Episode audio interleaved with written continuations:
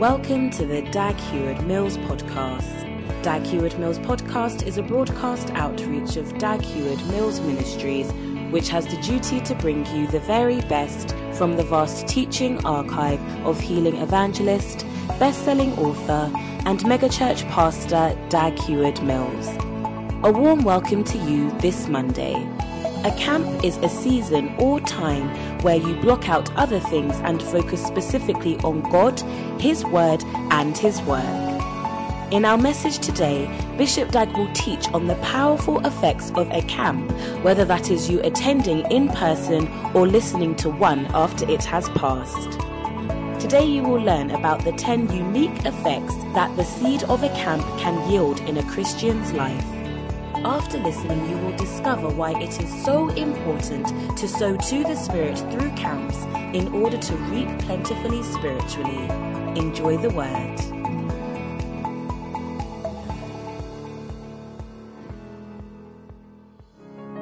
On, put your hands together for Jesus. If you're excited, give the Lord a mighty shout of praise.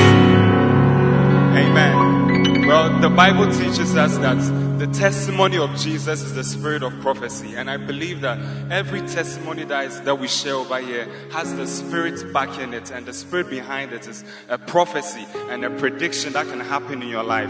Can I get an amen from you? Oh, I don't feel it. Say a big amen. Well, our testimony from today, for today is from our brother Joel, who is going to talk about how God divinely provided for him when he sowed a mighty seed. Put your hands together for him as he climbs up the. Oh, encourage him. Encourage him. Hello, everybody. My name is Joel, and uh, I'm with the Medina Red Coat Church. So, my testimony is about how God divinely provided for my school fees at a very critical moment in my life. So, there was a service. There was a service um, some time ago last year, and during the service, the pastor of the service raised a seed, called us to come with a seed to build a church. And at that point, I was still trying to put together money to pay my fees, which was quite a lot. If you give us the range within what what range of fees? Well, thousands, thousands of cedis mm. per semester. So I was trusting God to get the money to pay the fees for that semester. So during the service, the pastor called for the seed.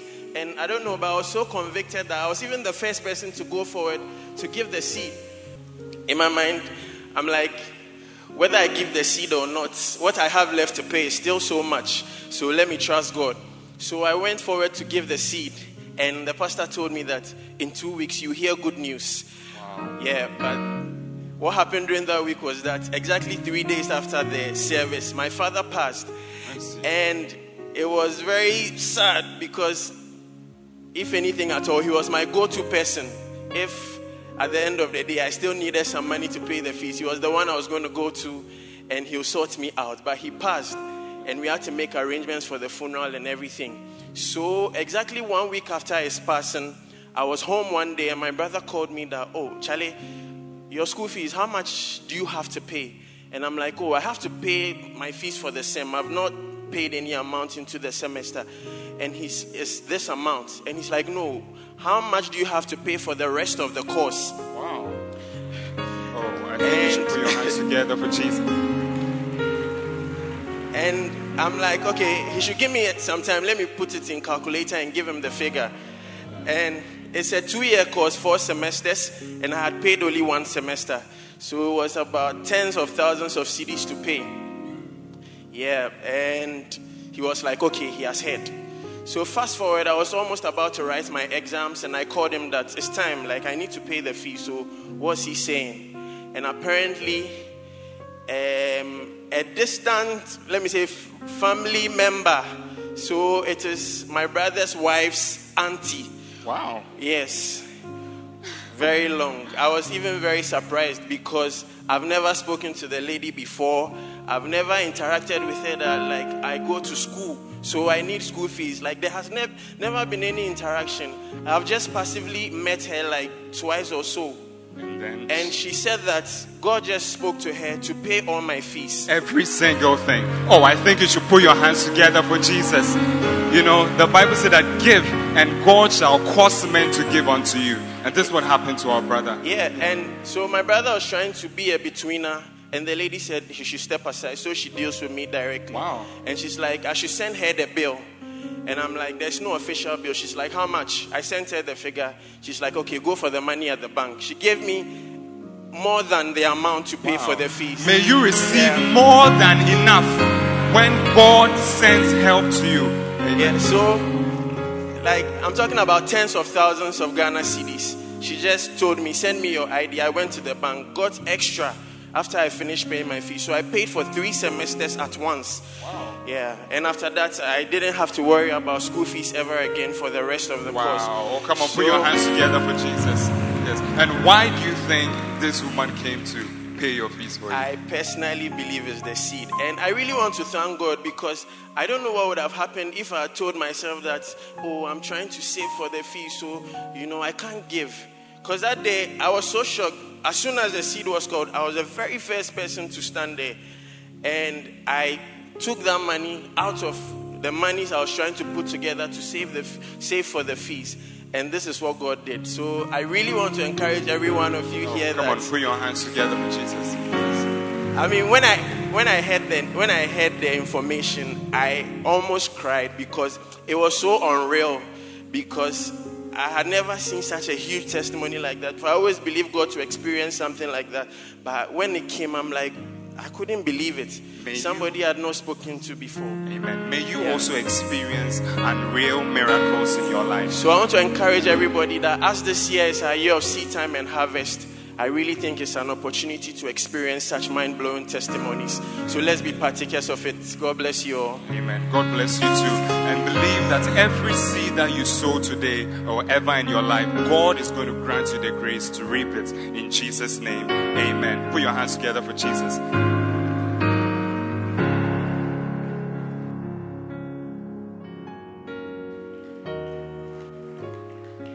Hallelujah. Are you blessed to be in the house of the Lord? Are you ready for what God has for you? It's time for the word of God. And our prophet is back home.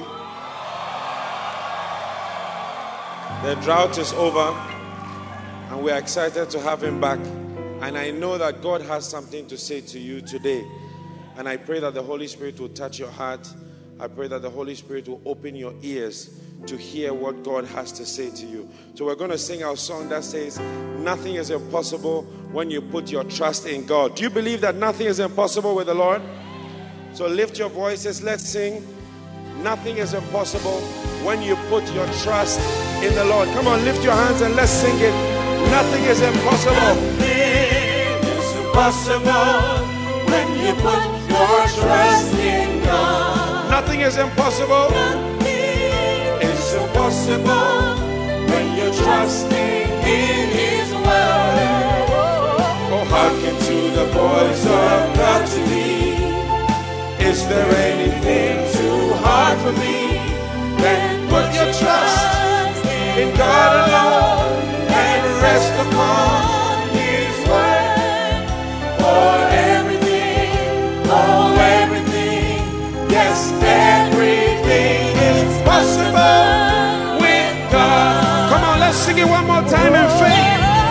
is impossible. It's impossible when you put your trust in God. Come on, do you believe that nothing is impossible? It's impossible when you're trusting in His word. Hearken to the voice of the Lord. The voice of God to thee. Is there anything too hard for me? Then put your trust in God alone and rest upon His word. For come on, lift your hands and declare it. Oh, come on, lift your hands in faith. Everything is possible. Give the Lord a shout of praise. And let's welcome our pastor, Bishop Dag Heward Mills. Come on, give God praise.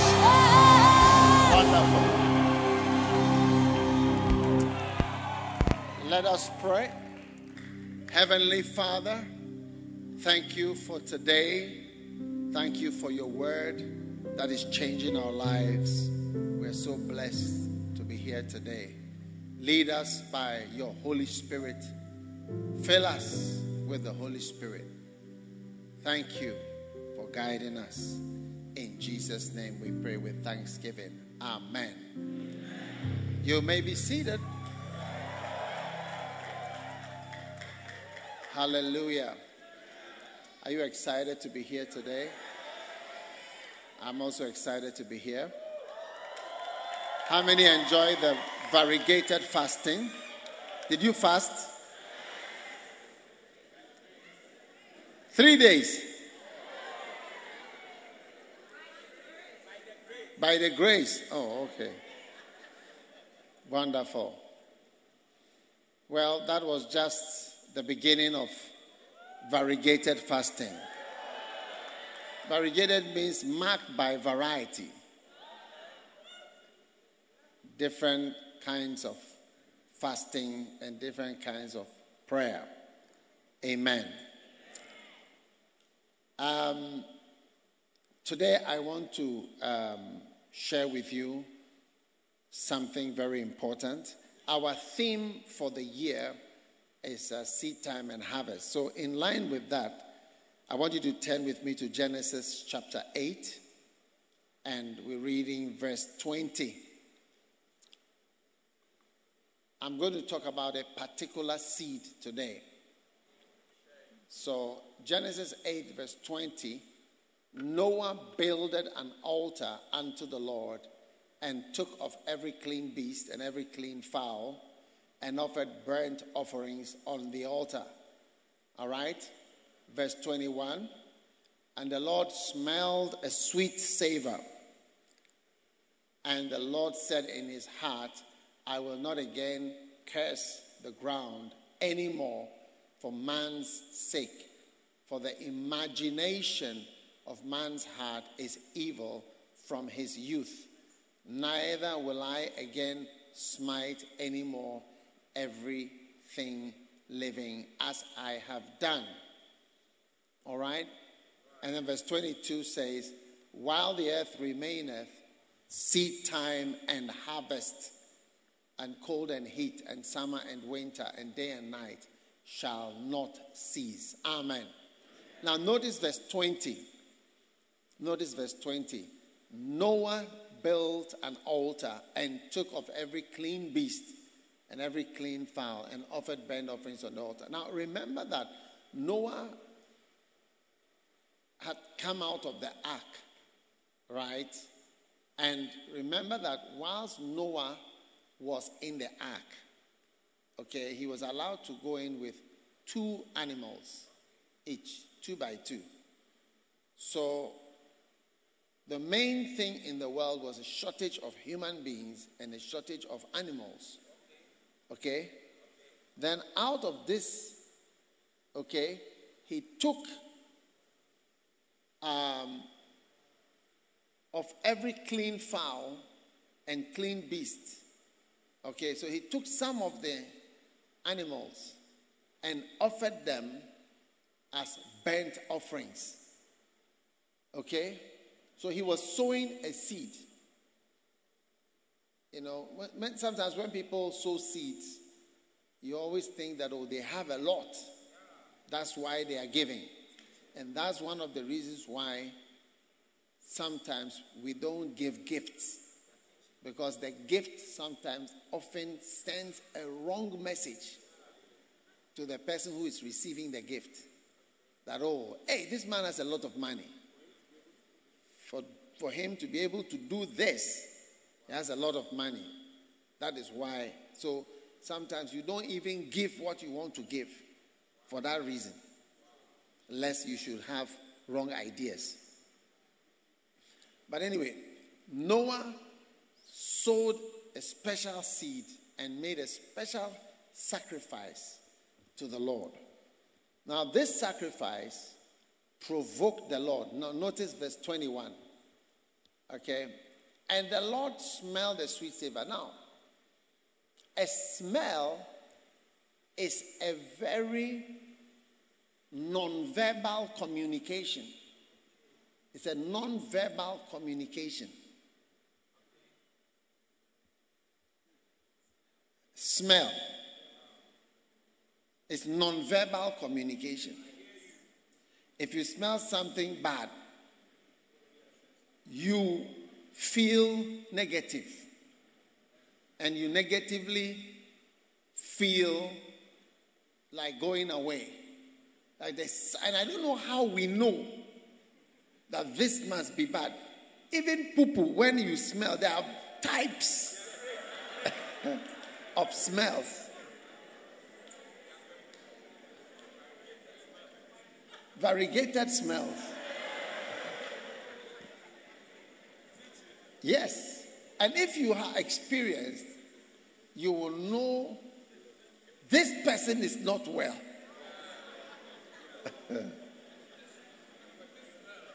For this smell, this person is not well.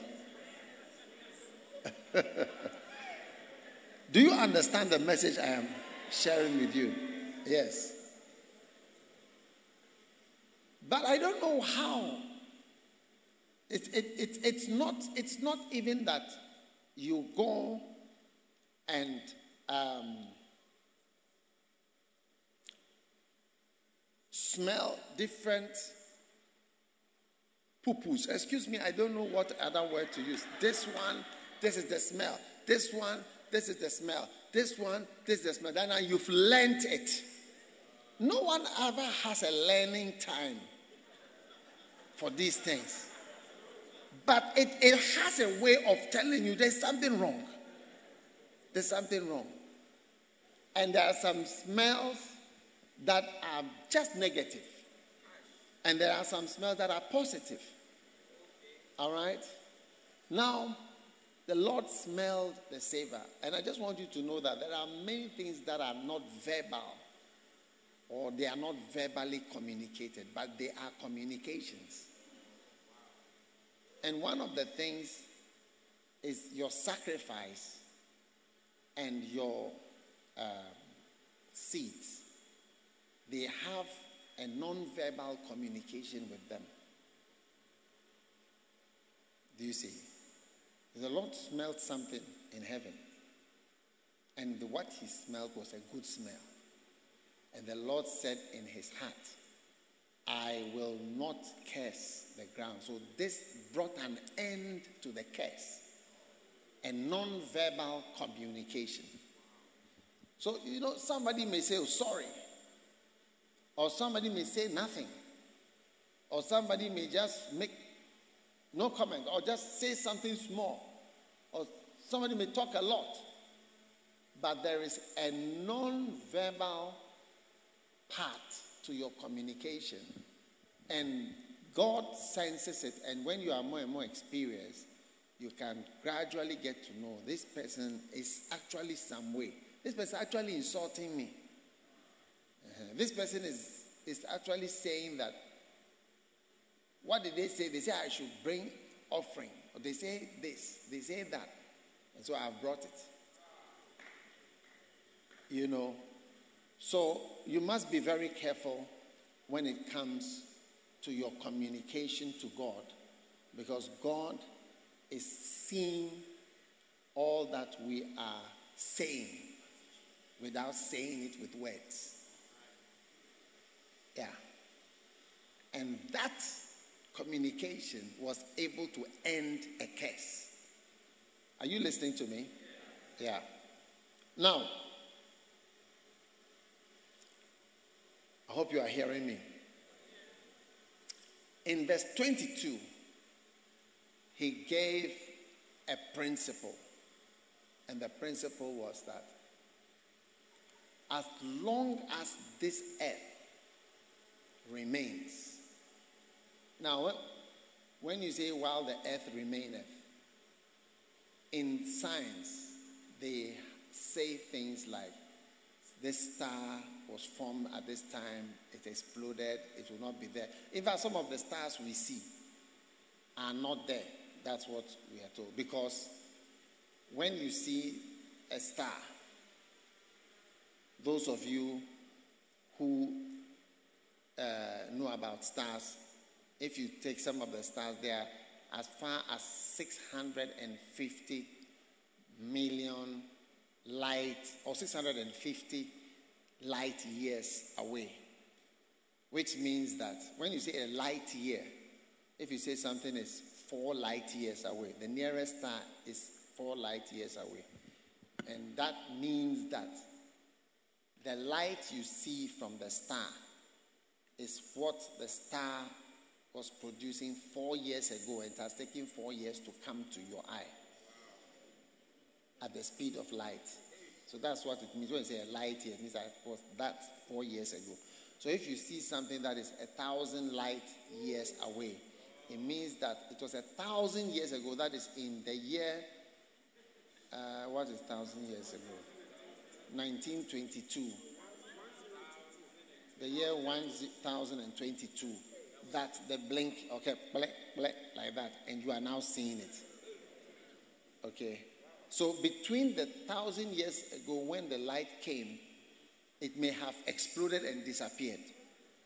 So it may not even be there. I hope you're understanding what I'm saying.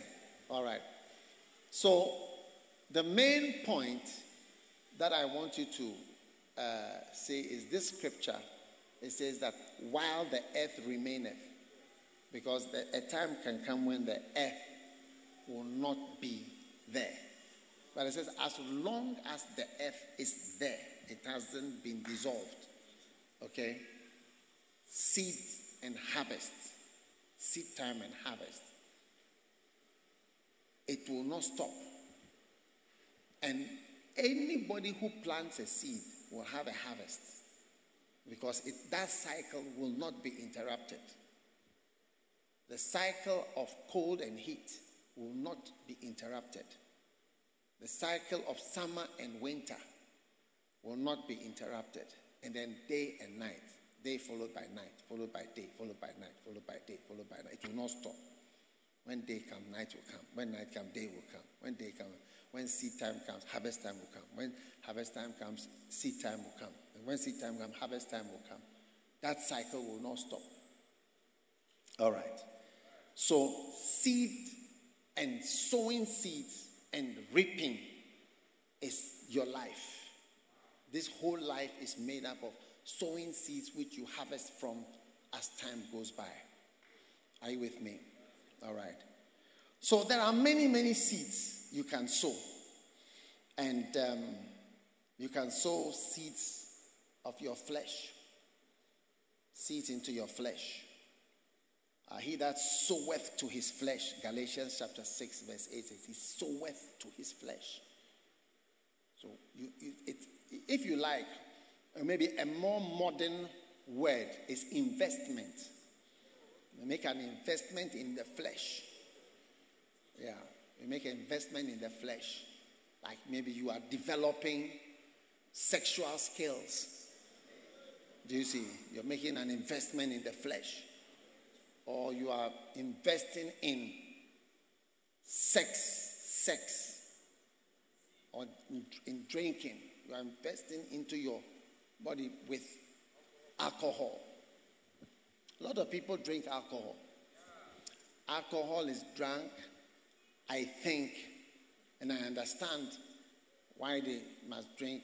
It's, I think it makes people happy when they drink. They become happier and then they also forget the realities of life. Is this the reason why people drink? We should ask who? Who should we ask in the church? All right. So, um, an investment in the flesh. Now, out of sowing the seed, in the flesh. You reap corruption. The harvest is corruption, spoiling. Okay. Now, I'll give you an example. Cigarette smoking is also an investment in the flesh. You do something, you put it into your flesh, and alcohol. Now, if you go somewhere where they are checking your, let's say, your heart. They will ask you for five things. Do you see? I'm not going to tell you all the five things, but they, they, they, check your weight. Your weight. Your weight versus your height. If it's your heart.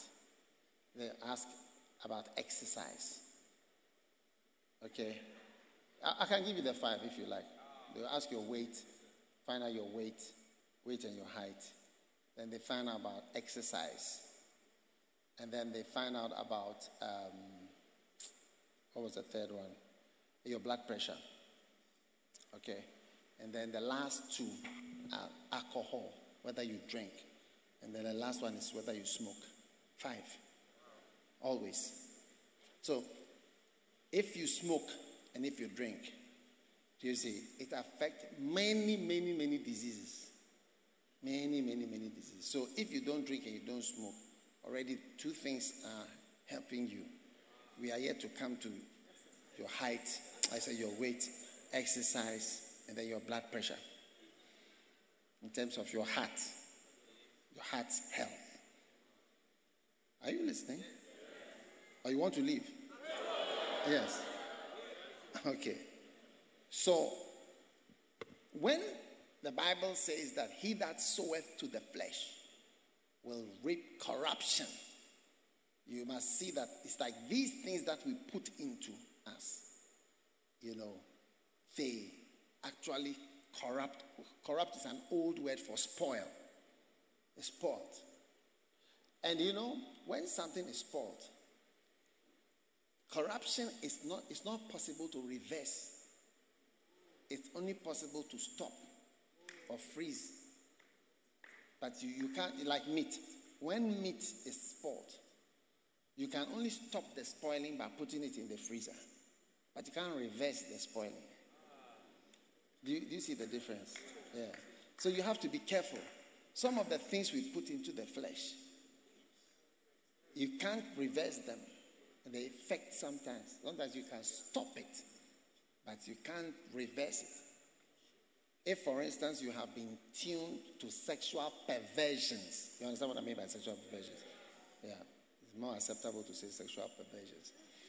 So if you have been tuned to sexual perversions, you can stop but usually you can't reverse because the flesh has learned something. That's what the flesh knows. Yes, if you haven't spoiled your flesh, you spoil the flesh, you spoil your body. If you are a girl and you spoil your body, you become spoiled. Mm-hmm. You become what? Spoiled.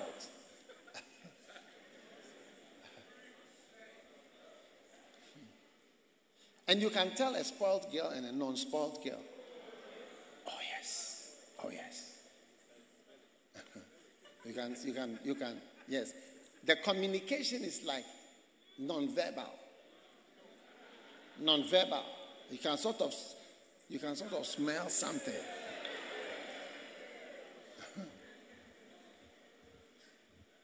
Are you with me? All right. Now, you can also sow a seed of money. Yes. And reap it. In fact, in the Bible, money is not called money, it's called a seed. All right? So, these are all, and the Bible is saying that as long as this earth is here, seed and harvest will not stop. Whatever a man sows, whatever, the, the Bible says, whatever a man sows, whatever you sow, you reap it. I mean, this is a law. Whatever, whenever, how much, however, whatever you sow, you will reap it. So it's very important. Now, today I want to talk about a special seed. How many want me to talk about this special seed? And I'm going to show you this special seed. It's just one thing, one seed. And this particular seed I'm going to help you to see the effect of sowing such a seed in your life. The effect of sowing such a seed in your life. How many want to know which seed this is? And I will explain to you why this seed has that effect. Okay? How many are wondering what this seed is? what the seed is, this particular seed. Okay. This seed is what I call the seed of a camp. Yes. The seed of a camp. Yes. The seed of a camp.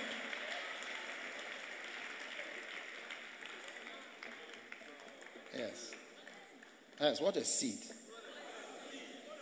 When you invest or sow the seed of a camp into your life, it has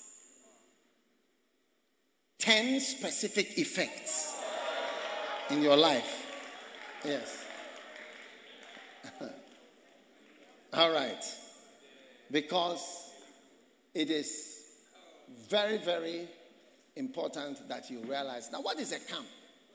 A camp is a time. Are the universities on strike? Hmm. Okay. A camp is a season, a time where you block out. Are you listening? You block out other things and attend to only one thing, which is God and His Word and His work. You just block off everything. Now, there are people who look at our church and ask, How do you have, um, you know, we have seven different cathedrals in Liberia. The bishop in charge of Liberia was telling me yesterday that this year he's building, he's going to build, um, he's going to increase the number of towns, cities in Liberia where we have cathedrals to 12 this year, only in Liberia. Oh, yes. Yes. With pastors and missionaries. Yes, there. Now, the question that you ask is people don't realize that over the years, a very special and unique seed has been sown into people's lives, and people have sown that seed in their lives. Because it's both you sowing a seed and a seed being sown in you. Yes. And that is the seed of a camp. And the reason a camp, people don't understand how, what, what, what do you mean by camp and why a camp? What people don't realize is that a camp is as far as the east from the west, and as far as from day is from night. It's like a church service and a camp. Yes, that's how different it is. And as far as the east is from the west, it's different between a convention and a camp meeting. Oh, yes. Oh, yes. And many, many don't realize the value of that seed that is sowed into themselves. So I'm going to break it down for you to understand. It's just a short uh, Bible study, and uh, we'll be on our way. Number one, it is a seed of time. Time. Time. You, you sow time to God. You give time to God. You have time for God. Many people don't have time for God. Churches don't have time for God. People don't have time for. We have time. Do we have time for a lot of things? A lot of time for a lot of things. But time for God, people don't have time. Now, I sold seven years of my life into medical school. Seven good years from 1982 to 1989. Seven quality years. Huh? That's a lot of time. Best years of my life. I was, I think, I was a teenager when I went to medical school. And I went all the way through till I finished in 1989. I never repeated, never failed any exam. It's the school that through the strike you are having. We also had one from 1983, 7th May, till the next year, March 1984. So, welcome.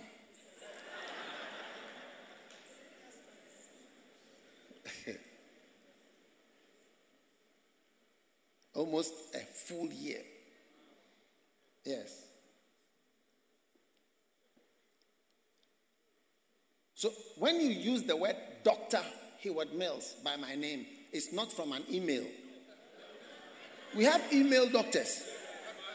And it is not um, honorary, it's not an honorary doctorate.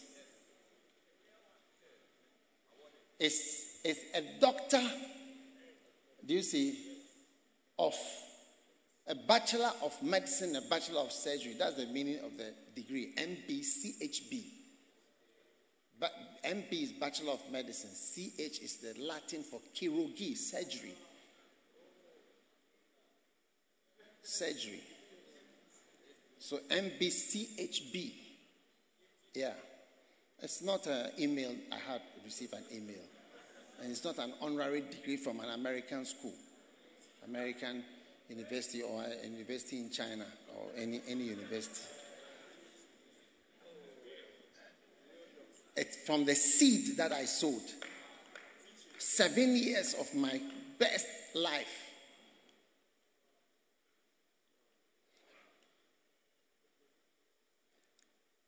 And, and the time that you sow also matters. You see, yesterday I saw some children, they have just been born. There were two of them. They just been born. Now, as I look at them, and I said, for them to be 11 years old, it, it, doesn't, it doesn't even look long before they'll be 11 years old. But for me at my age to be 11 years means I'll be 70.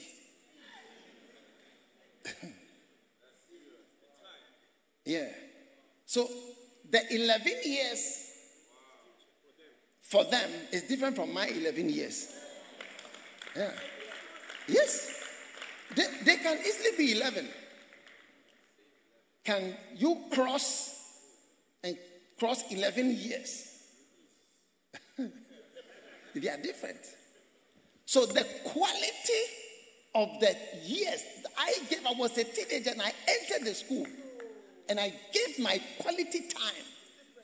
Not my evenings, not my weekends, but that whole period. I sowed a seed of time. And a camp is a seed where all of us are together. We have nothing, and that is why we don't allow people to come and go. Those who come in the evening bring the spirit of you are not so important, and I'm bringing, I'm coming to mark register. Or you are blessed, I'm here.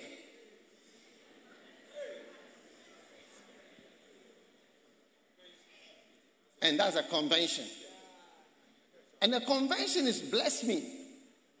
I'm here for blessing. Fully. I hope you are seeing the difference. Yes. The seed of a camp. Isaiah 40. He giveth power to the faint, and to them that have no might, he increaseth strength. Even the youths shall faint and be weary, and the young men shall utterly fall. But they that wait upon the Lord, do you see, shall renew their strength, and they mount up with wings as eagles. They shall run and not be weary, they shall walk and not faint. So they that wait upon the Lord renew their strength. So I became a new person by going to medical school. I, that's a doctor. I, re, was renewed. That is why many people become ministers of the gospel in our church by going to camps. Most people who are in the ministry can point to a particular camp. From that time, they, they, they entered into ministry. Most, most people that are in the ministry can point to a particular camp. That, that was the end of everything. I said, I want to serve the Lord. Most people can point to something. Yeah. Uh, you are renewed. You become a new person. You become a new person. They shall renew their strength. They mount up. So I went higher than I was. Most people go higher when they wait on the Lord or when they have time for the Lord. Oh, yes, the seed of a camp. Even if it's your own private camp with God, it's a seed. It's a seed of time.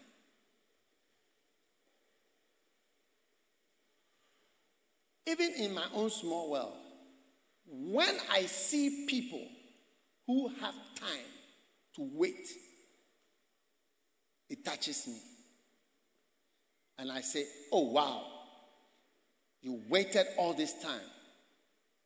And that is why the First Love Church, do you see, enjoying, we enjoy a certain enjoyment when we are not time conscious. And when we are not, we have to start, we have to end, and all those things, which is the commonest thing you have in the churches. And that is controlled, the spirit is controlled by people who have no time for God. I want to finish with you by 8 o'clock, 6 to 8, early service. I'm done. My Sunday is free. I've marked register. I've done everything. You know, one of the things I don't like is seeing people at mark your register level. You, you see that they are not there from their hearts. Because we have things we do to mark register and things we do not to mark register. But because I love to do it.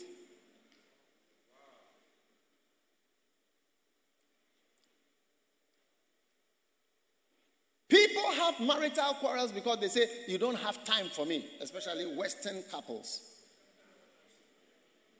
You don't have time. Oh, yes. There are certain things that are more from the West. Oh, yes. but they don't have time for me. You don't have time for this. You don't have time. I mean, the local wives here in Ghana I mean, they are carrying firewood. They are going to the market. They are cooking. There's nothing like you don't have time for me. You know, attention. I need some time. I need that. It's a Western thing. Oh yes. Oh yes.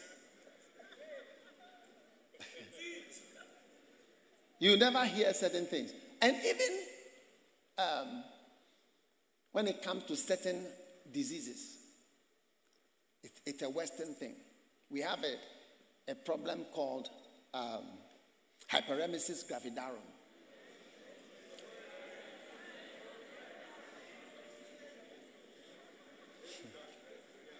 hyperemesis gravidarum. Hyperemesis means excessive vomiting from pregnant, in pregnancy, in early pregnancy. I can get so sick. Now, that disease, hyperemesis gravidarum, is a Western we have it here too, but it was there and we never saw it here.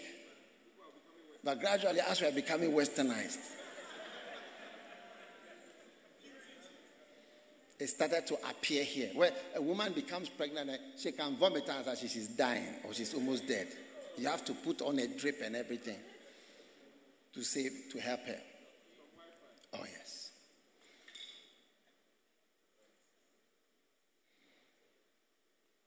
It's like breast cancer. You never had breast cancer in the villages. But as the, the woman, we never had it in Africa. And as the African woman became more urbanized and westernized, then it started to appear. And so you ask yourself, what in the urbanization and the westernization leads to that? It's just thinking. Are you with me? So, you don't have time for me. God also has that for us. You don't have time for me. You don't have time for me, eh? But God is saying that that seed where you have time for Him, where He is important, those who have ever sowed that seed in themselves, they are changed forever. Oh, yes.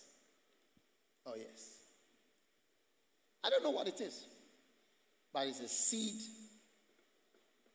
of time. And it is there. First Kings chapter 19.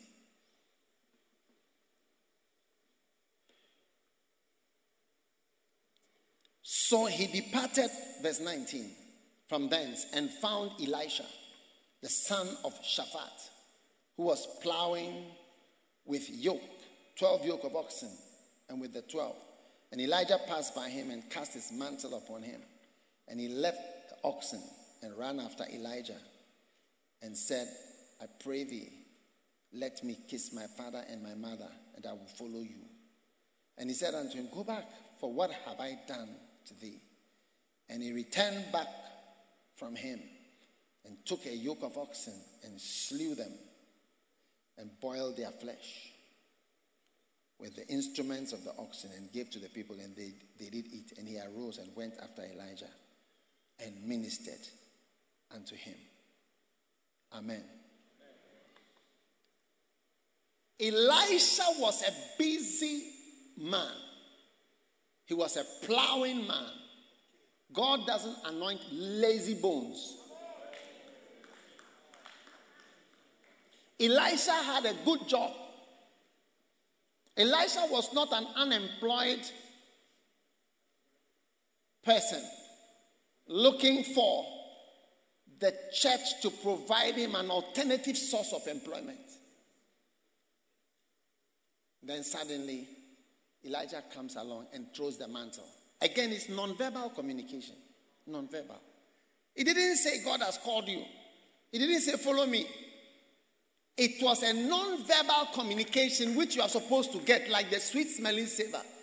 This mantle of Elijah has been thrown on me, the man who killed 400 prophets of Baal and who called fire from heaven has thrown his mantle on me. Does it mean anything? And you still don't know what it means. Stop lying.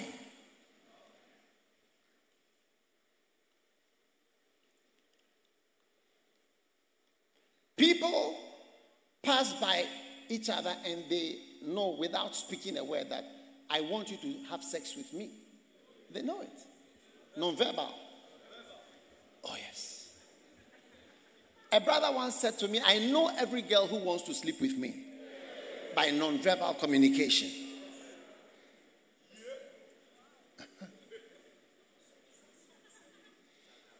Because I was asking him, How do you meet such people? Where did you meet these people? He said, Oh, I just know. I see that they know and I know. Hmm.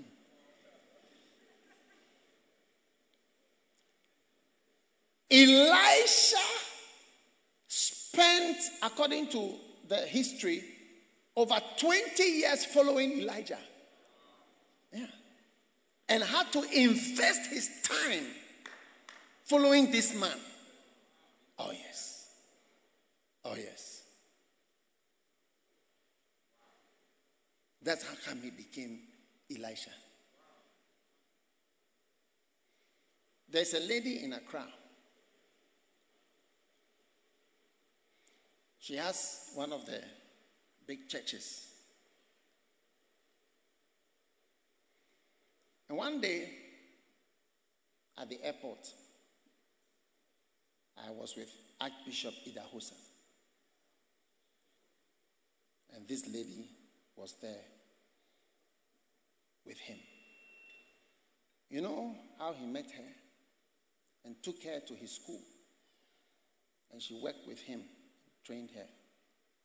She was, I think, a receptionist at the hotel where he stayed. He came for a crusade in Accra. I'm not sure of the details, that's why I don't want to even mention names. But she was, I think, the receptionist or she was something there. And he came to that hotel. He said, Come to the school. She left all and followed and went. Yeah. One time I was invited to South Africa. She invested her life. And that's how today she has the ministry that she has. One time I was in South Africa and I was preaching in this church which was being pastored by a Kenyan. A Kenyan pastor. And he had a big church. So I asked him, where, where did you train? How, how did you become? He said, Idahosa. Yeah. He said, years ago, Idahosa came to uh, he came to the to Kenya or wherever and told him, You get it? Come. So he left everything and went there. And he said when he went, he put him in his house. You see, Idahosa's house is like a it was like a hotel. He said he has 36 bedrooms, which is a big, bigger than many hotels. oh yes. He told me I was there in the house when Archbishop Idahosa died. He said we were upstairs. Then we heard a cry, and it was like he had died. So he said after he, he died, they didn't know what to do with him because he knew him and he came there, but it was like he was in no man's land. I mean, he was there, but that, he was there because he asked him to come, and that's why he was living there. See, but that's how he became a minister. Because he invested quality time. You get it? Quality what? Time. He invested quality time in ministry. Yeah. So the seed of a camp, do you see? Is a seed where you give quality time. That's why everybody here must be at the camp. We're having a camp next week from Tuesday.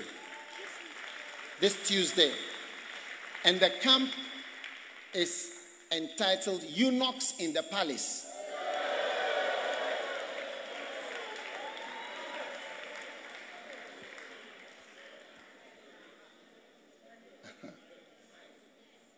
yes. Eunuchs in the palace. Yes. And you must be there. And you must invest in yourself and invest in a camp into yourself with your presence. Not that you are on the phone, you are busy. You see, God sees me. I tell you, anybody that is near me, if I want to mention of things 1 to 100, something that I hate is people that are in my presence on the phone. I hate it. I mean, I hate it with a passion. It's not a mild hatred. Yeah. It's, it's, it's, a, it's a livid. Yeah. oh, yes. Because why, why, why, why are you on your phone here? What, what, I, what, what, I, what, why should you be here when I'm with you? And we are, you're on the phone. What, what, what is the point? What is the point? I saw a picture once of some people who had gone to visit grandma. Have you seen that picture? Oh, put that picture on the screen if you got it. They went to visit grandma. The whole family went because grandma was lonely. to have some time with grandma when you get it. Yeah.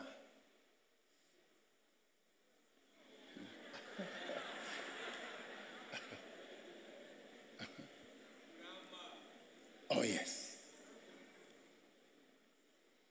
Are you here or you are leaving? I'm explaining the seed of a camp. That the seed of a camp is a seed of time. When you sit with me to talk with me and your hand is like this, you are not there, you are elsewhere. You are in the screen. That is why people go places and they don't know the places and they don't see the places because their eyes are on the phone throughout. They don't even see where they are. If you are sitting in the church and preaching and you are on your phone, it's the height of insolence, pride, arrogance, and I don't know what you are doing here. If you are sitting by somebody who is on the phone, tell the person, this is what? Insolence, pride, arrogance, and I don't know what you are doing here. You don't have 30 minutes where you can give undivided attention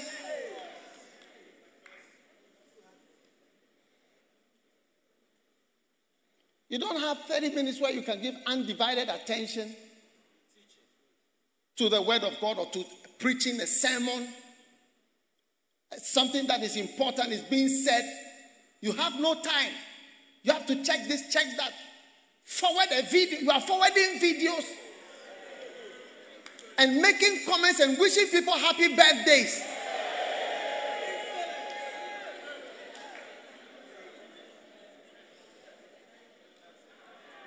Aha, this is it.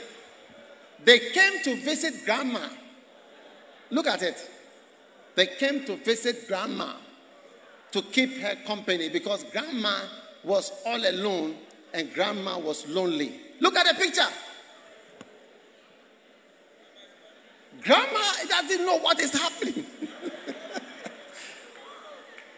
grandma is looking around. Grandma, can you see? Grandma is bewildered. She's alone. She's still alone. Everybody. Do you see? Why are they there? Grandma is even more lonely and more bewildered at what is happening. Oh, yes. Hmm? How many can see the picture? Look. Look at the guy in the white shirt. The guy, the first guy on the left with the white shirt. He there, Charlie, is rested crying, he's checking his WhatsApps. Look at the lady in the black. She there. She's also wishing somebody happy birthday. The guy in the blue is also is playing a game. This one is talking to a friend. This one, all. Instagram. Amazing. Okay. Let us be careful, amen, when it comes to dealing with God.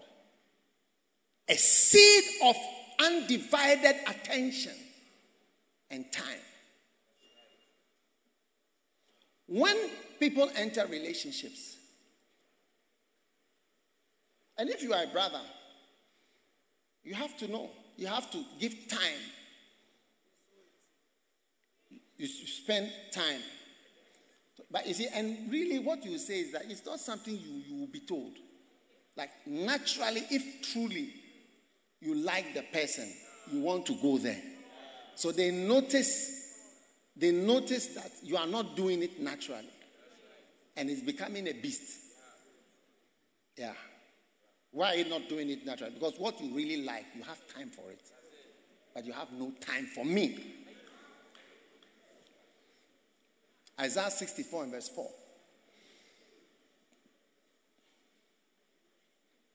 Isaiah 64. Since the beginning of the world, men have not heard nor perceived by the ear, neither have the eye seen, O God, beside thee, what he has prepared for him that waiteth for him. Amen. What God has prepared for somebody who can wait for God. Undivided attention and time. Sometimes I see ashes. You see, they'll be going here, coming here. You see somebody be going, say, say the person's on the phone, checking this. I say, hey, look, my friend, the church, eh? Have you heard that song, Take My Life? I've been a Christian for so many years. Serving the Lord and working. That's my story. The song that she sang, I fell in love with God. That's my story. It's my song. I wrote the songs. I've been a Christian for so many years. Serving the, the Lord, Lord, and working in the church. And working in the church. When you say you are an usher, you are going here, you are doing this, you are doing this, you are doing this. I say, look at it. Look at it. Before you don't take care, you are Thomas. Before you don't take care, you are Judas. Yes, we've all been in the church before. Now you make yourself so busy. You are not at certain meetings. You are not at certain meetings. You have no time for this. And you see, the same person has time for funeral, has time to travel, has time for this, has time for that. What you see as important. I'm not talking about attending church on Sunday. No, no, no, no, no, no, no. As far as there's, there's a song, as far as the east is from the west. That's the song. As far as the east is from the west, it's a Sunday service to a camp.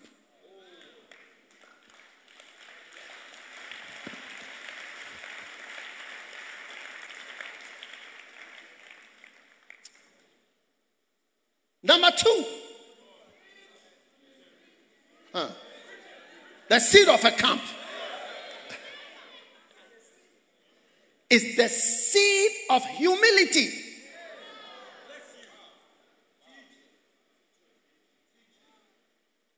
You see, it is a seed of humility. You are sowing a seed of humbleness. When people say, Oh, I'm going for a conference, we have a three day meeting in Barbados. Wow.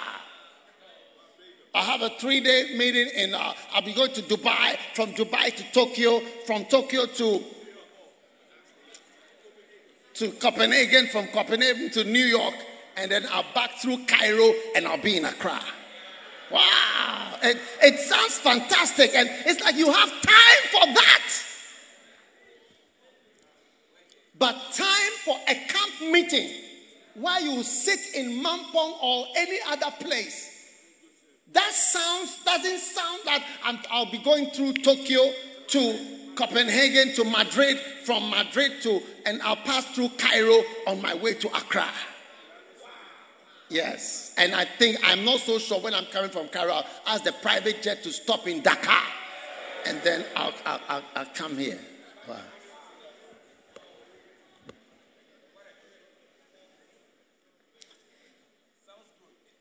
The seed of humility.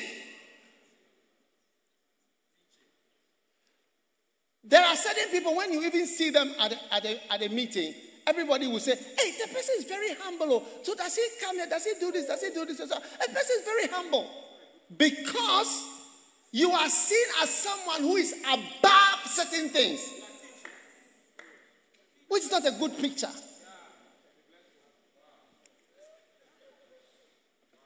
The seed of a camp is the seed of humility. That is why you see certain people have become missionaries, have become people that we are proud of in different nations of the world. Our church is a missionary sending church. We send missionaries.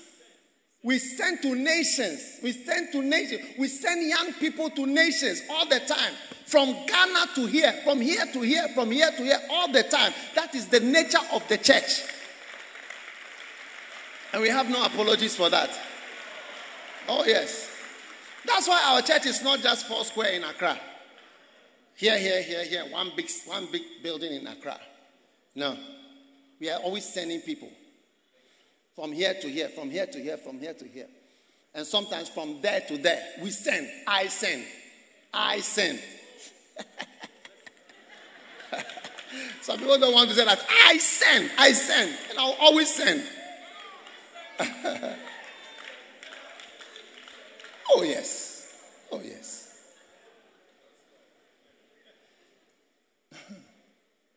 and I teach my bishops to send. Sending. Jesus said, As my Father has sent me, the way they sent me, I'm also sending you. As my Father sent me, so send I you.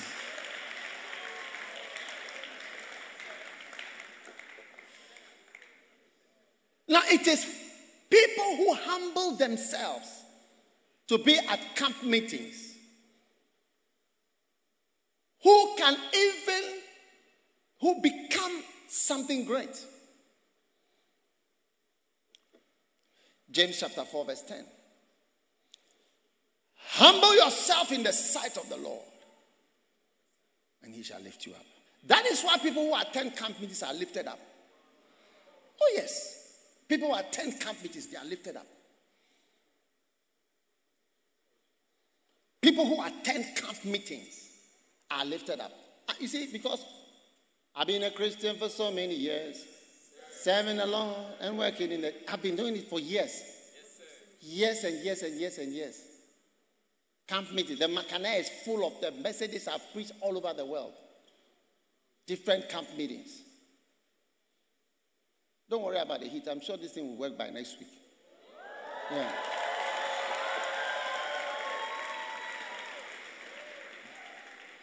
When it works, we may close the door and all those who are late will be outside.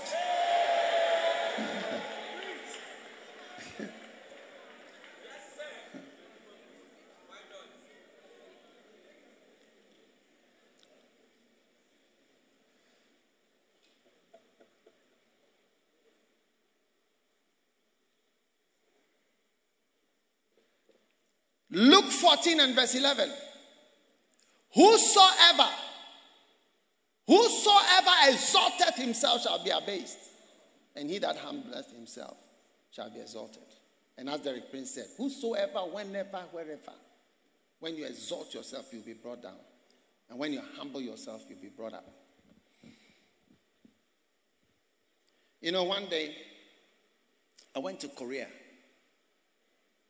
and for Yonggi Cho's um, church growth conference, which I, for, of which I was a board member. Then from Korea, I think I had to go to Russia or somewhere. From Korea, I went to Russia. No, Korea is near Russia. And I thought to Ukraine.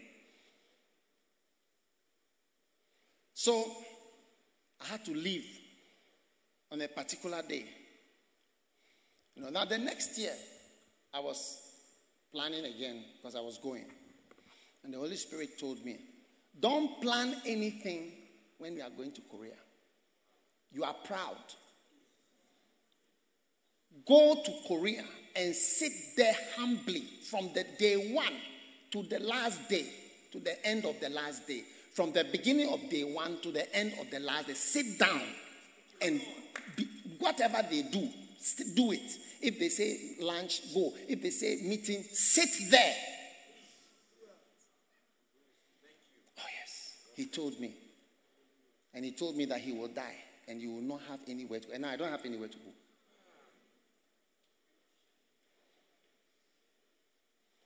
Stop arranging prideful programs. When I have arranged somebody greater than you to speak to you and to bless you through him all the things that I, I see in my ministry. Oh, yes. A ministry in, all over the world. Yes.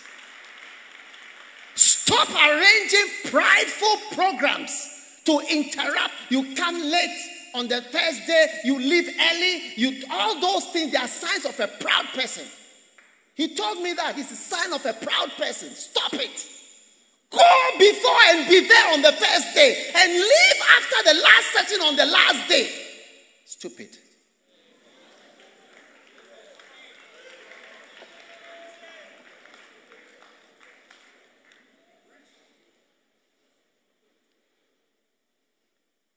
and stop arranging pride filled, prideful programs for yourself.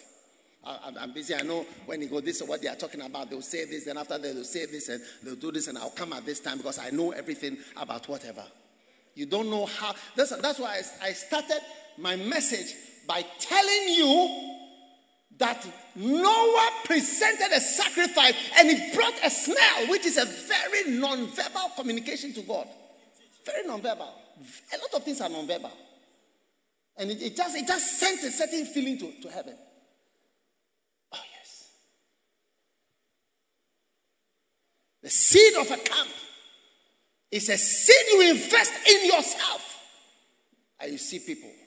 I can come, they say, oh, I can come have, have a meeting. I have a what? You have, you, you know, one day I heard a pastor, Ray McCauley, you know.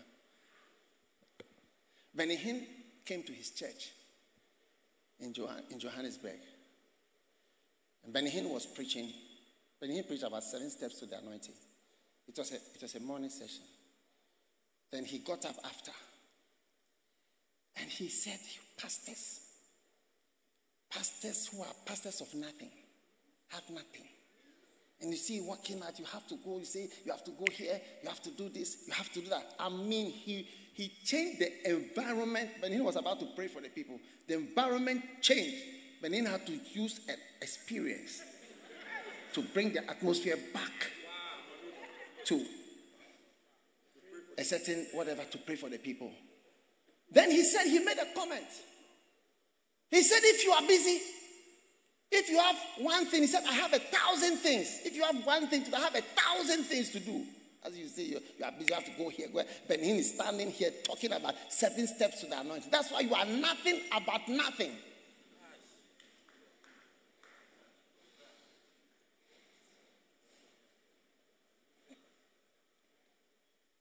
The seed of a camp. Oh, yes. I'm expecting that everybody, all students and everybody, find their way to the camp Humble yourself quietly. Just as God told me, stop arranging pride filled programs. Just sit there and listen. And after that, go. God promotes people who are humble. And you think it is, maybe I'm talking about people who claim to be busy and so on. Even as children, we feel, and pastors, we feel we know. You feel you know me. You know nothing. You don't know anything. There are many things you don't know, much you don't know. Because a wise minister, many things you don't know about him. The glory and the beauty, you must cover it. So many things we don't show, we don't say. Because it doesn't help.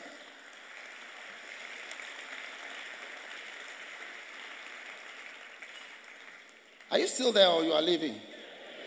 I hope you are still happy to see me. I don't know whether the atmosphere is changing.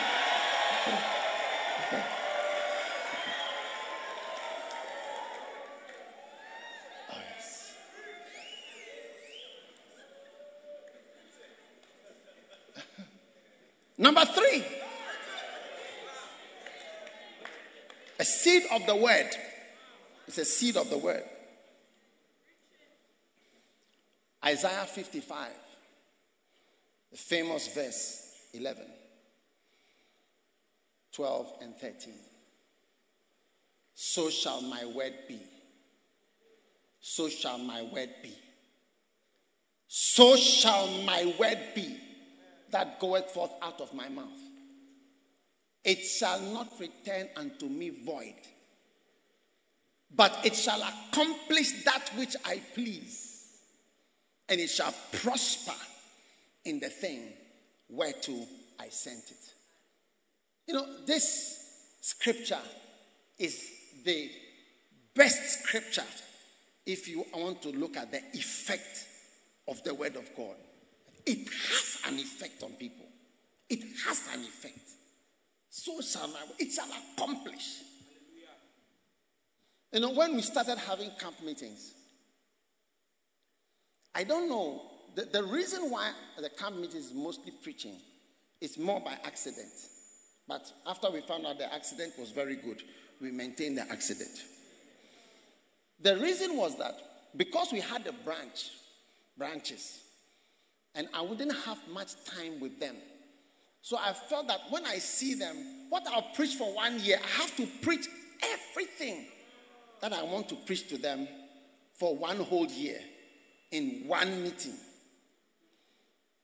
So it ended up being long teaching and no prayer. Usually at a camp, we don't pray much. We don't pray. We don't pray. just preaching. Yeah. But then I began to see the effect on the people. So shall my word be. So shall my word be that goeth forth. So shall you can't find somebody who listens to preaching. Like, let's say I preach this message and listen to it again and again and again and again. That will not be affected. There's nothing like that. You can actually know people who listen to message and know people who um, people who listen to messages and people who read. You can know them by talking to them. Oh yes. How, how do you know?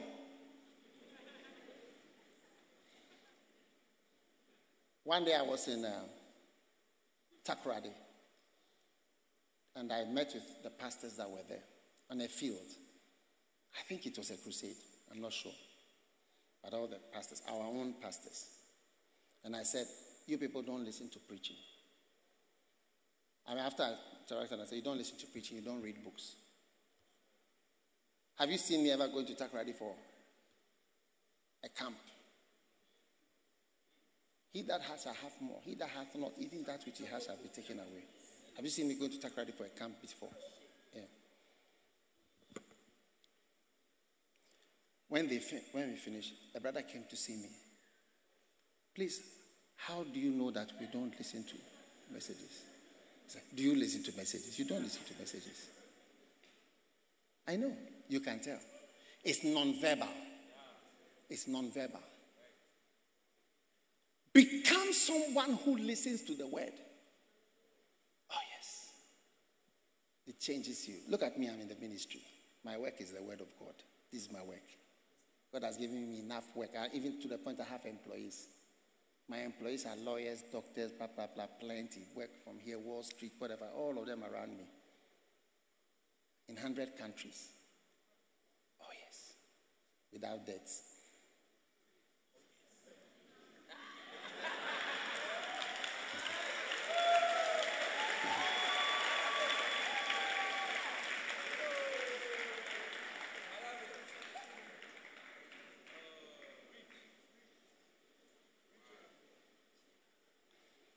The word of God is wild. Years ago, when I was in Achimota school, around 1979, somebody came to the system with Kenneth Hagin tapes. And I got some of the tapes. And I listened. One of them was called How to Turn Your Faith Loose. How to Turn Your Faith Loose. What faith is. And I started to listen. Others also had it. I mean, I listened and listened and listened and, and listened and listened and listened and listened. And 1978, 1979, I'll say. 19, 1979, 1980. Beautiful. 1988, in medical school. This man I've been listening to, uh, something happened to me. And power fell on me. One of the days I was listening to those same old messages which I've been listening to for 10 years. Yeah. That's why I'm in the ministry. And maybe that's why you are not in the ministry. Number four. A seed of the anointing. Ezekiel chapter 2, verse 2. And the Spirit entered into me when he spake unto me and set me upon my feet. The Spirit entered me.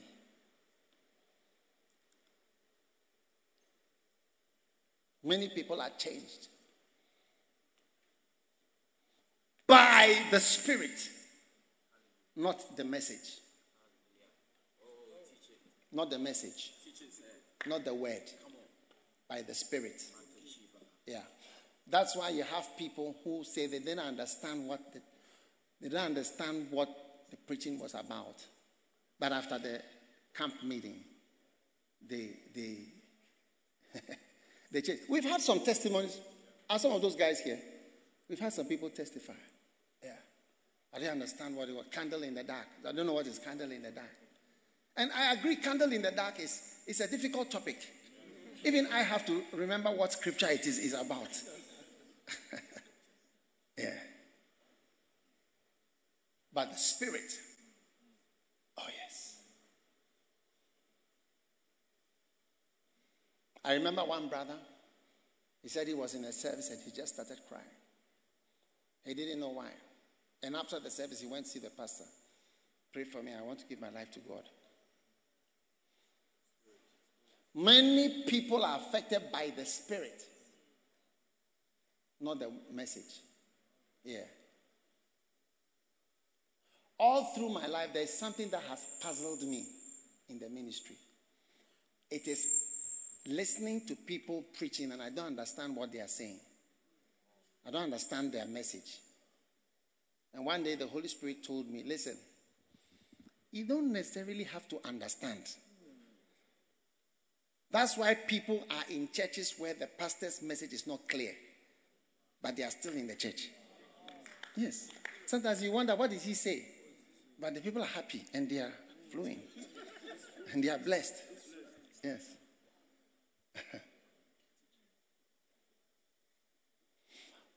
that is the difference between a minister who is anointed and a school teacher a minister who is anointed and a lecturer. Is the Spirit. The Spirit of God changes you and comes on you when you are in a certain environment. Yes.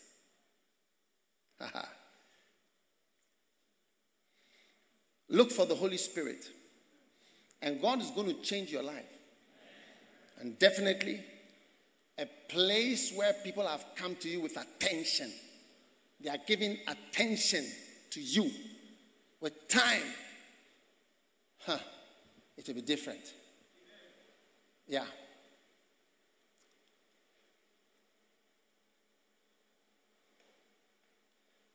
Are you still around? You're very quiet. Huh? Is what? Hmm.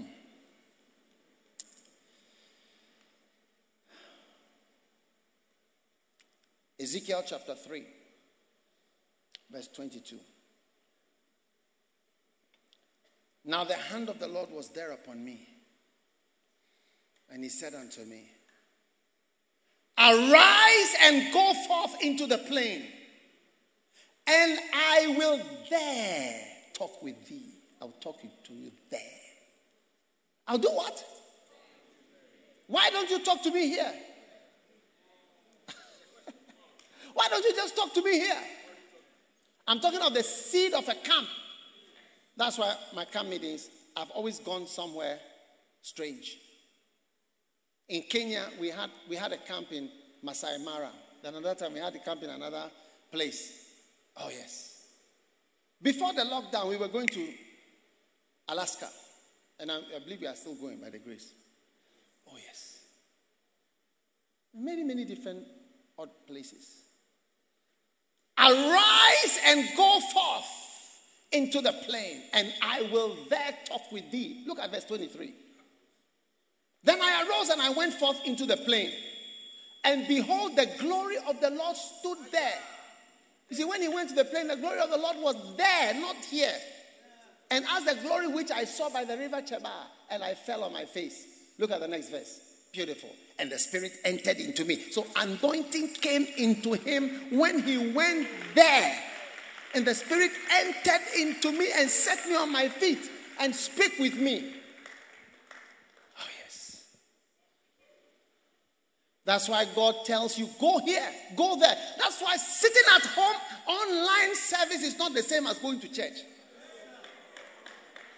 You are frying eggs, making jollof, eating chicken whilst you are having church service. Let's be serious.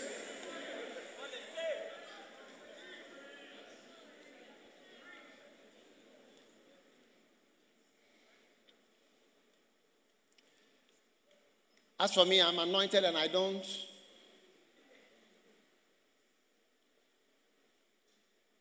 mind whatever I have to do to be anointed. It's the precious thing to me. It's not my education that makes me preach. It's not my education that makes the church work. God's power has overturned and overcome orangu after orangu, rebel after rebel, and has continued to make the church to exist in spite of detractors and in spite of enemies and in spite of all forces and effort to spoil the church. Recently, I was with my pastors in Switzerland. And they told me, Do you know that this year is 30 years since you came to Switzerland to start a church? 1992 to 2022. Yeah. For 30 years, and you see the same people, solid and faithful, and their children are bishops. Their children are bishops now. Beautiful. And some are, more are becoming bishops. Kalano rababanga. I've had camps on Swiss mountains, camps in Italy, camps at different places. Arise and go to the plain, and I will speak to you there. I hope you are listening to my preaching. Number five, a seed into your ministry. Oh, yes. When Elisha decided to spend time with Elijah, he was sowing a seed as a minister into his ministry. I hope you are getting what I'm saying. Number six, a seed of commissioning into the ministry. You'll be commissioned into the ministry. Now, and he said unto me, Son of man, stand on thy feet, and I will speak to thee. And the Spirit entered me, and he spake to me. Verse 3. Ezekiel 2, verse 3. And he said unto me, Son of man, I send thee to the children of Israel, to a rebellious nation that has rebelled against me. He was being commissioned. Oh, yes.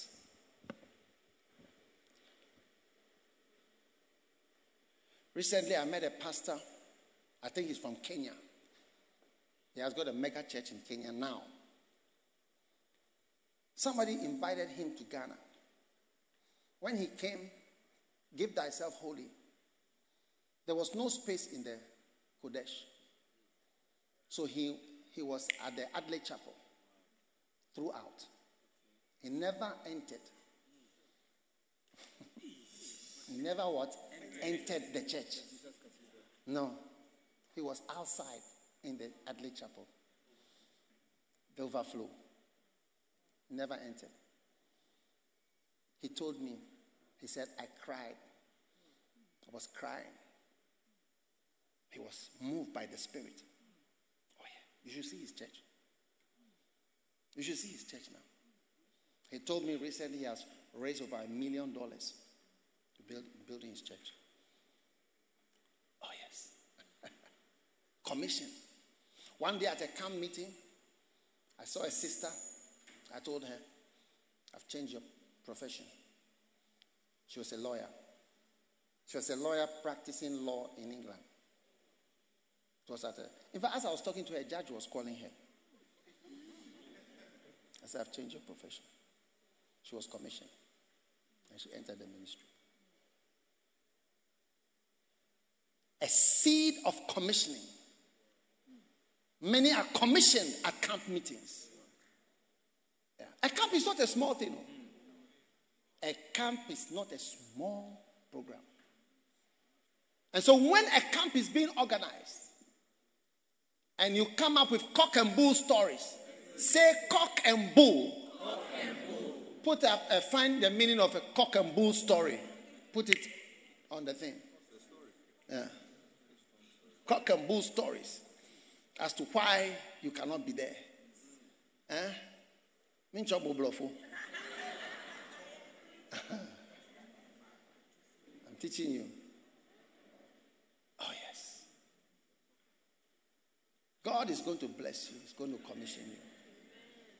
You know, there is a, a man of God that maybe you've heard him, T.L. Osborn. T.L. Osborn. He attended a meeting where Branham, who was like the greatest prophet, Branham was preaching. As Branham was ministering, he heard a voice You can do this. That, that's all. You can do this. You know, the commission is not like long sentences. My son, my son, my dad. I say this, I say this, all those things. Don't worry about long sentences. you can do this. You can do this. You'll be hearing those words. You can do this. You can do this. You can do this. You can do this. You can do this. You can do this. It's a seed of commissioning. Oh, yes. Are you listening? Or you're not interested? What is a cock and bull story? An unbelievable tale that is intended to deceive, a tall tale. For example, Jack told us some cock and bull story about getting lost. Hmm. So, are you learning the bluffo? Yes All right. Thank you. How many seeds do you have? Seven. A seed of a major prophetic word. Yes. Psalm 105. Verse 17. He sent a man before them, even Joseph, who was sold for a servant, whose feet they had with fetters and he was laid in iron until the time that his word came. Until the time that his word came. Until the time that his word came. Joseph was there until the word came. Then the word of the Lord tried him. That's a different word. His calling tested him, but a word for his release came. So many camp meetings you have a prophetic word. Oh, yes. I learned about basing at Yonggi Cho. He never said it. He never said, and I went there for years. Till one day, I was standing outside his church, and then I saw the buses, and I said, ah, this is an important revelation. But no one ever told me anything. And some other things that I saw. Prophetic guidance comes at camp meetings. The next one Number what? Number eight, a seed of wisdom. Matthew 7, verse 24. Therefore, whosoever heareth these words of mine and doeth them, huh? I will liken him to what? A wise man. So when you come to camp meetings, you have the opportunity of hearing certain sayings. And I will liken you to being a wise man. One day, somebody, she's not in this church, she belongs to another church. She wrote me a long letter. She's the daughter of a pastor. She said, Dear Bishop, long, long letter. I have come to see since I began to listen to the Makane on the radio and after. There is nothing in this life that you have not thought about or anything that I need to know in my life that is not in the Makane. These are her words. I can read the letter to you. If you listen, that's why you see people listen to the Makane, which is the collection of the camp meetings.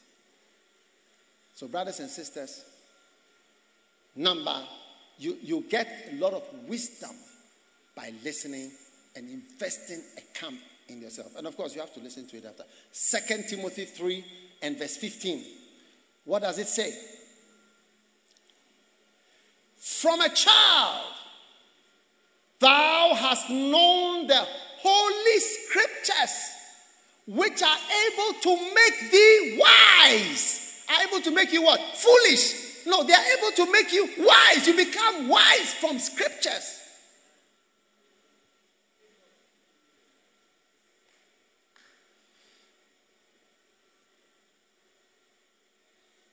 What do you think?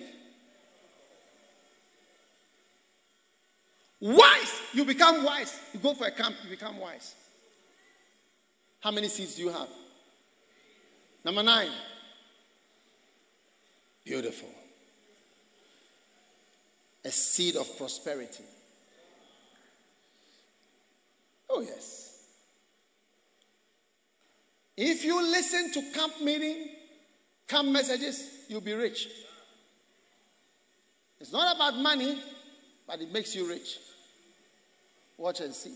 That's a mysterious word I'm giving you. Yeah. make you rich. Look at our church. Look at this ministry. People are jealous, are envious. That's why they fight it. It's envy that makes people fight. Prosperous, blessed, moving on in realms and dimensions that are difficult to match. You know it. You see it. Where does it come from? Camp. Camp after camp after camp. That is why Satan will not like us to have a camp. And that's why Satan would like us to come as day students. So we'll come in the evening to mark register. Please don't come. Don't come. Make effort. The day student, no, no, no, no, please, please.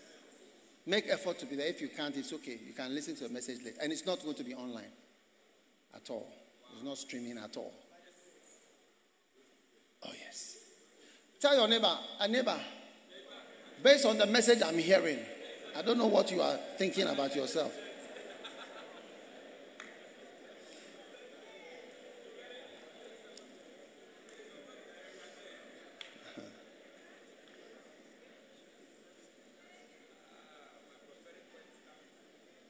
Musicians. Yeah. Oh, yes. You better be there. You better be there. Because you see, this is a year of seed time and harvest. It's a year of investing a major seed in your life. when we said seed time, you were thinking as about giving money. This is a year for giving money, giving money. Look at what I'm explaining to you the seed. That one too is now becoming a problem. Hey, Number 10, a seed for abundant life. I am the door. I am what? The door. John chapter 10, verse 9. Any man who enters in shall be saved and shall go in and out and find pasture. The thief cometh not to steal, but to steal, to kill, and to destroy. I am come that they might have life and have it more abundantly. Anything about life, you are likely to hear it at a camp meeting. True or not true? Marriage, is it not? Abundant life about, marriage, about beloved doses, about everything. Some people break up at camp, some people get beloved at camps.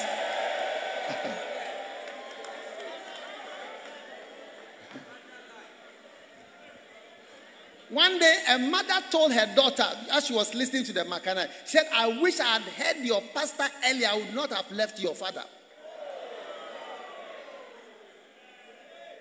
I would not have left who? I would not have left your father if I had only heard it earlier.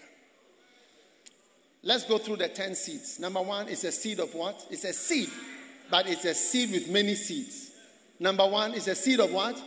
Time. Number two is a seed of humility. Number three, is it a seed of humility? Oh, yes. Ask your neighbor, are you humble enough to be at the camp meeting? Oh, yes. To humbly sit down.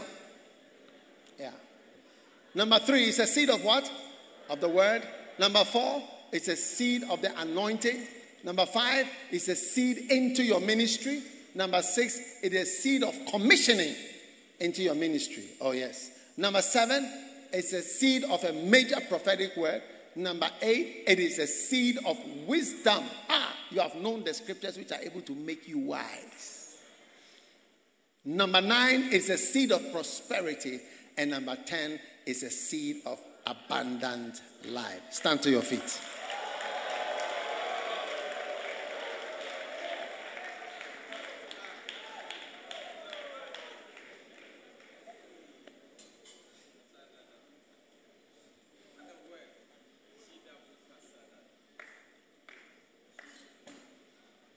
All those upstairs, downstairs, everywhere, lift your hands to the Lord and say, Lord, help me to sow the right seeds. Pray in a moment as we. Father, we are grateful for this opportunity, this great blessing that you give to us. Thanks for your power. Thanks for your word. Thanks for your spirit. Thanks for your grace the seed of a camp. A camp. Onzandalama, shamindoleba, perendolema, malendere bele majama mene che prende le manandala. Halara, belire, soroma, marande, shadalamande, trobelesh, marandele, mama, malado, mazeme, marani, God be the glory. To God be the glory. To God be the glory. To God be the glory. A seed of the word, a seed of wisdom, a seed of the anointing, a seed of commissioning, a seed into your ministry.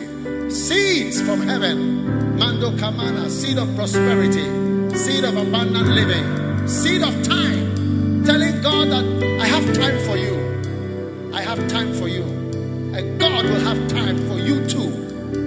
Father, we give you praise. We give you thanks.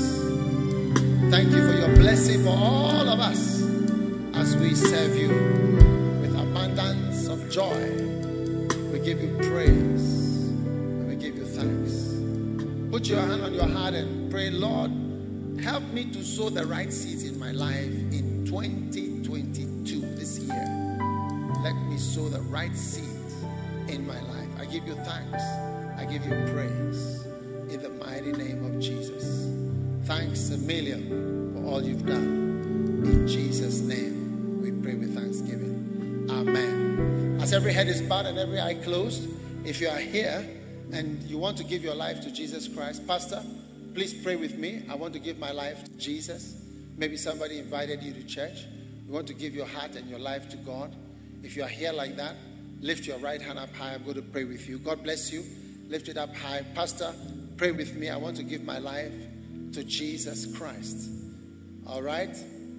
I see your hand. You want to be born again, the Bible says, except a man is born again, he cannot enter the kingdom of heaven. God bless you. Lift it up high. Father, thank you. Now, if you've lifted your hand, come to me from where you are standing. Come, all the, come from where you are standing all the way to the front, right here.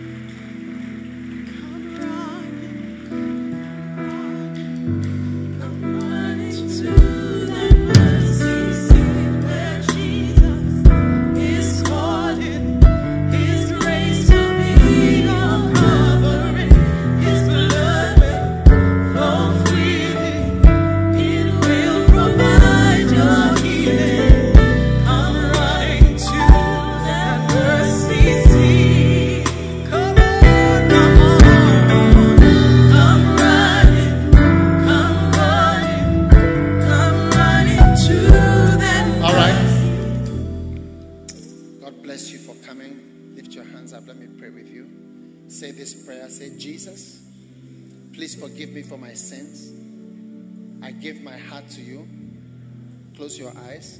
I give my heart to you. Lord Jesus, please write my name in the book of life. Thank you for saving me, for healing me, and changing my life. I love you, Jesus. I thank you, Lord, for saving me today. In Jesus' name, I pray. Please write my name in the book of life. From today, I am born again. In Jesus' name, Amen. God bless you. Please go with our pastor who is saying, Follow me here. Just go with our pastor this way who's follow me. All right. God bless you. You may be seated. Take your Holy Communion.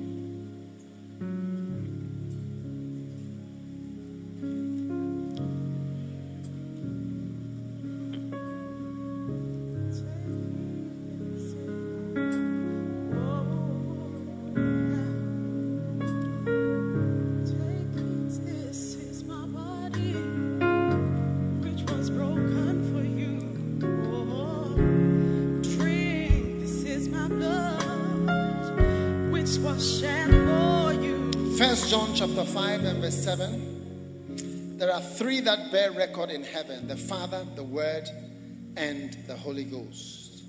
And there are three that, or three forces, if you like, that bear witness in earth the Spirit, the water, and the blood. These forces will fight for you. Father, as we come before the body of Jesus Christ, let there be healing in our lives as we receive this amazing gift. Anyone who is sick receives healing as we partake of the body of Jesus Christ. Lord, we are sorry for our sins. We pray for mercy, for salvation, for healing as we partake of the body of Jesus Christ. The body of Jesus Christ.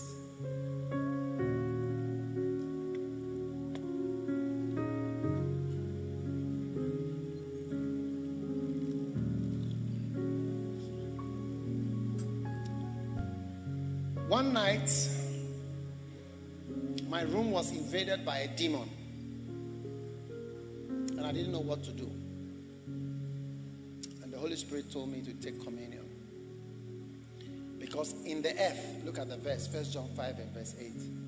It says, In the earth, there are three powers that are working the spirit, the water, and the blood. And all of them do the same thing. They agree. Lift up your cup. Any force invading your life, any power attacking you, meets the blood of Jesus. The blood of Jesus defends you from this day onward. Be covered, be protected, be delivered. The blood of Jesus. Be forgiven.